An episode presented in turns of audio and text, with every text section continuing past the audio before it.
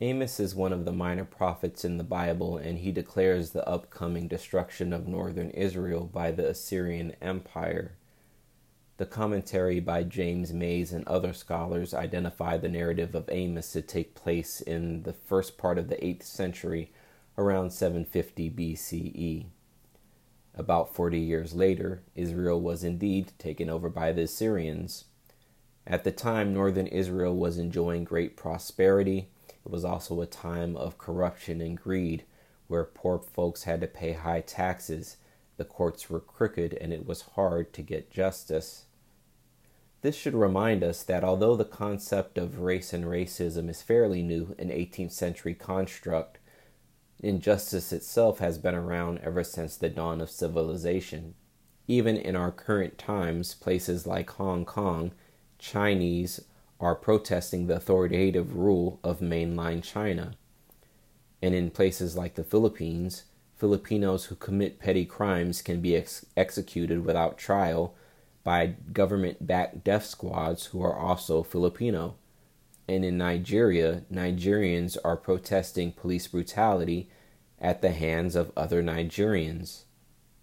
So we see that even in a postmodern context, there's something about injustice that is much deeper than racism. Perhaps this is why in our tradition we have the concept of sin. It reminds us that we are all capable of greed and injustice. It just so happens that America's root sin is that of racism. Sin is not a very popular idea, mostly because the church has done such a wonderful job of condemning millions of people for thousands of years, while simultaneously not being able to live up to the moral ideals that it espouses. Whether it's scandals in the Catholic Church, manipulation and thievery in Pentecostal churches, hypocrisy and racism in the in the evangelical church, or the ineptitude to deal with racism in Protestant mainline churches, we see that our religious institutions inevitably fall short because we as individuals inevitably fall short. The idea of sin keeps us humble.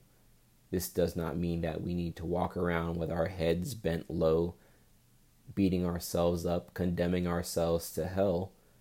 Rather, when we understand that we are all sinners, then that means I am no better than anybody else, nor is anybody else better than me. We should be able to look at the drug addict, the murderer, the pedophile, the rapist, the racist, whoever that person is that disturbs or disgusts us the most and say, There, but for the grace of God, go I. Before I judge somebody who doesn't share my political views, it might be worth asking if I'm being prideful. Am I assuming that my way is the only correct way, that I am somehow more enlightened than everybody else? Nevertheless, one of the common themes in this passage is the day of the Lord. It is the opposite of what people were expecting. The day of the Lord or the day of Yahweh was a celebration complete with sacrifices, songs, rituals, and feasting. But Amos turns this festivity on its head. He says that God prefers justice and righteousness rather than rituals and festivity. I can't help but think of our President elect's victory speech last week. It was a time of celebration for millions of people a time filled with patriotism and pride. It reminded me of 2008 when I was so elated that we had our first black president in Barack Obama, and I had the assumption that the entire world was celebrating with us. Yet, that wasn't necessarily true. What was a time of progress and great light to some people was a time of darkness and, uncertainty to others. Likewise, when Donald Trump gave his acceptance speech in 2016, millions of Americans were celebrating his victory, and perhaps even some Russians. For them, it was a return to the fundamental of American values, small government, and real change in Washington, D.C. And on the complete opposite spectrum, or the opposite side of that political spectrum, people like myself were in great mourning, seeing this as a time of darkness that had come across the country. Interestingly, Christians on both sides of the aisles, whether Democrat or Republican, were convinced and are convinced without a shadow of a doubt that God is on our side. It's kind of like people who pray for their football team or basketball team. Whose side is God on? My side or your side? One thing that is consistent in Scripture is that God is on the side of the poor and the oppressed, but there are poor and oppressed people on both sides of the aisle. The reporter David Brooks from the New York Times says that in this election, more Latinos, African Americans, and Muslims voted Republican voted for Republican candidates than in the past 60 years. The psychologist Robert Johnson notes that every single virtue in this world is made valid by its opposite. Light would mean nothing without dark, masculine without feminine, care without abandon. Truth always comes in pairs, he says. Perhaps that's why the Confederate statues across Monument Avenue did not come down while President Obama was in office, but while Donald Trump was in office, even though he, much to his displeasure. And in spite of the murders of black teenagers like Mike Brown and Trayvon Mount Martin, even little boys like Tamir Rice, we were not having the conversations around race that we are having now. Although nine people were shot by a domestic terrorist in a church during Obama's administration, we still were not having the conversations we're having now. It took a president to speak blatantly racist remarks for us to finally come to this place where we're willing to have this conversation. And only one third of the country is having the conversation. It seems like the other third is still in denial. And then half of the country didn't even bother to vote. My point is, it doesn't matter if one person sees something as light and another person sees something as darkness. God's will will work out according to God's will. It's like uh, the the Tao, according to what philosopher Alan Watts said. He compared it to a current, a strong current that is flowing one way. Now we can swim with the current or swim against the current, but the power of the current is so powerful that it's going to take the person no matter which way they're trying to swim. It's a matter if we want to flow with it or try to flow against it. In the 1950s and the 1960s, American students were taught to hide under their desk because they were scared of a nuclear holocaust. Nowadays, at least before COVID, American students were taught to hide under their desks because they're scared of another American student potentially coming to shoot up their school. We are a country frightened by our own shadow. We are a divided people trying to find some sort of sure footing and balance after a contentious election and heartbreaking, anxiety ridden year. We are searching for equilibrium amongst the ambiguity and anxiety.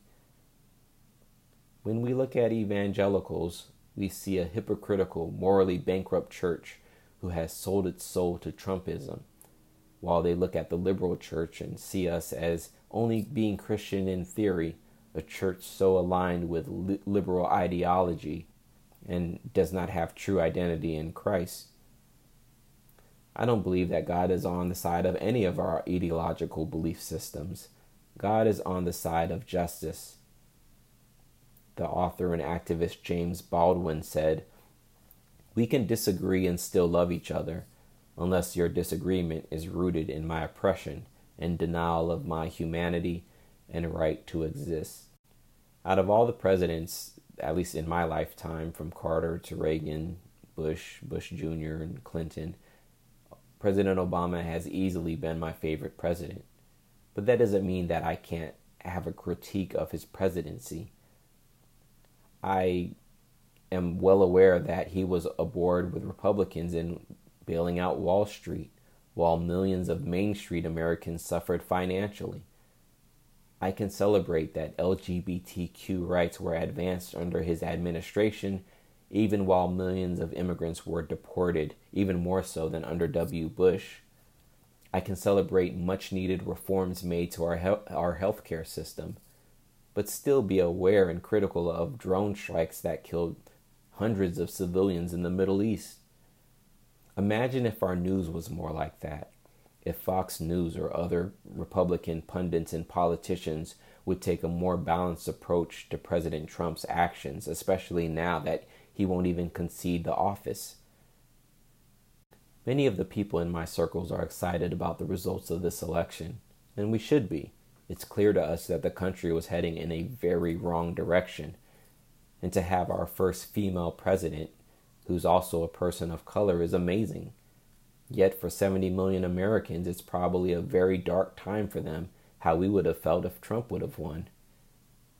It's tempting for us to give way to feelings of fear and bitterness, maybe even rage. But I think it's important that we allow ourselves to feel whatever feelings come up, whatever frustration or anger bubbles up, yet to find a way to be more balanced. Again, in the words of Alan Watts, he says, If you have to become a Nazi to defeat a Nazi, what was the point? This is why I love the character of Batman in the comics and his arch nemesis, the Joker. Even though Joker is seen as the person who is un- insane, any Batman, true Batman fan knows that Batman is equally insane. He's a billionaire fighting crime, running around in a Batman suit. Yet, he draws the line between him and the criminally insane and evil ones because no matter what he does, he refuses to kill. That is his moral conduct, and it's also why the Joker keeps getting away. Likewise, it's a time for us to celebrate, but where do we draw our line in the sand? What gives us as Christians the distinction between other pundits who are going back and forth? Perhaps the words of St. Catherine of Siena can give us some light on this subject. She says that you test the virtue of patience in yourself when your neighbors insult you. Your humility is tested by the proud, your faith by the unfaithful, your hope by the person who has no hope. Your justice is tried by the unjust, your compassion by the cruel, your gentleness and kindness by the wrathful. She says, Your neighbors are the channel through which all your virtues are tested and come to birth. Let us pray for humility wisdom, and guidance. Because although our candidate might have won, for others, their candidate didn't win. And it's in times like this that we need balance and strength to go forward and finally heal from the past four years.